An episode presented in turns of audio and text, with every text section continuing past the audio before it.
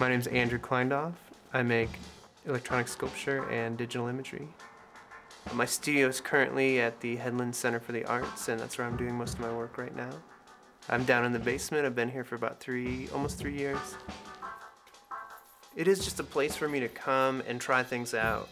And then once I've got some things going, to actually then assemble something. Got tons of microcontrollers. Those, of course, work for all kinds of different things. Um, I've always been interested in knowing about electronics and how electronic and mechanical things work. And I've, I've definitely tinkered with different things, and I love just like messing around with wires and things like that. So I think once I realized like you could actually d- make art with these things, make things that move, make things that light up, um, it just excited me. I kind of was re- researching about how your body temperature will increase when you're when you're angry about something.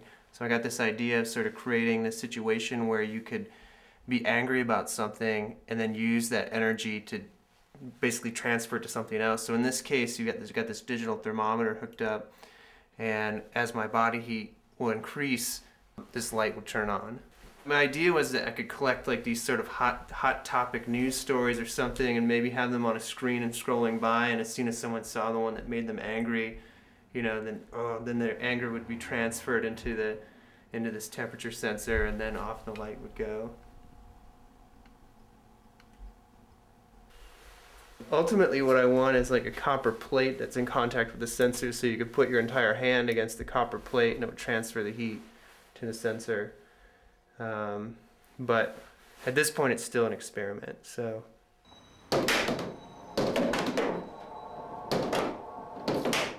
One of the things I like to do is is um, always challenge myself and not say like I know how to do this and this and this, so I'm gonna make this.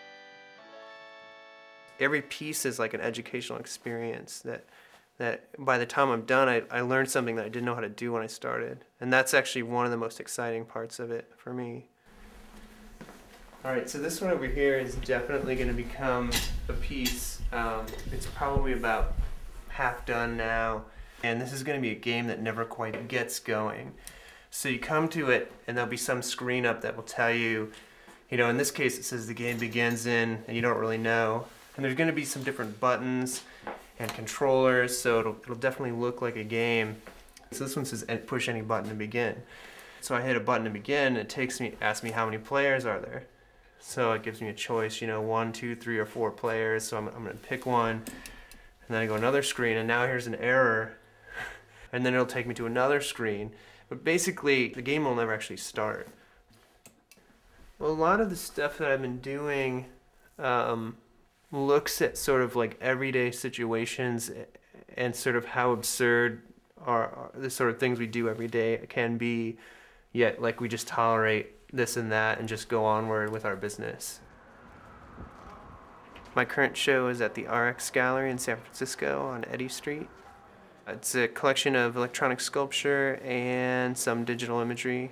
Okay, so what we've got here is a combination of switches that, um, if you're only when they're in the correct position, will you get that light to turn on.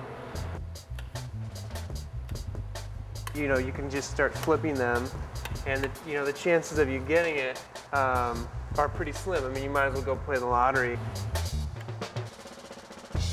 Now on the end here, we've got um, an audio segment that you can start up. It gives you some instructions. Begin with the leftmost switch. That switch should be in the down position. The switch directly to the right of that switch should also be in the down position. The switch directly above that it's walking me through this, but your your attention has to be totally focused because it's it's becoming mixed with these other things. Some of them are almost totally unintelligible. Switch next to that switch in the up position. The switch to the right of that switch. So I got lucky. These ones were already right, so there it went on. It was influenced a lot by crossword puzzles and, and video games again, like just this idea of spending tons of time for almost an almost inconsequential output. Uh, in this case, the light. The switch. I love watching people mess around with it and just see their reactions. You know, some people's approach to that is just to get angry about it, but for me, it's, it's to sort of blow off steam.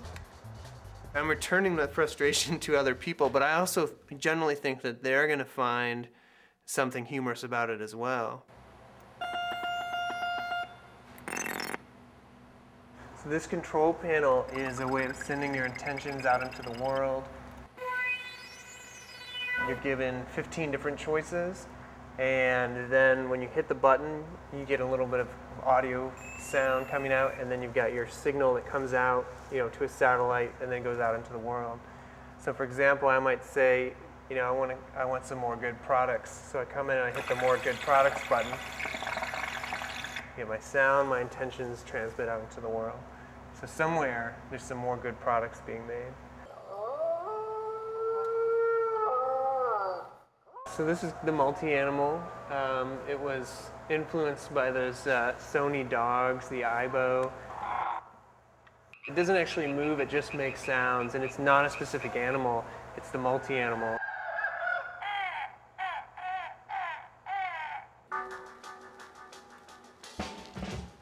Called Beautiful Dismemberment, and it's just sort of, um, it's like the ultimate mood lighting for the, you know, the morbid. I got it on eBay, and the legs were already cut off. Some things are intended to be interactive only in an abstract sense. Like for example, I've got one that's it's a pool of blood, and the idea is that it's a wishing pool, and so your wishes set it off. Right now, do your wishes really set it off? Who knows? You make a wish, your wish floats through the air, uh, and when your wish finally hits the pool, a rippling effect is created. There's a certain pointlessness to some of the things that I make.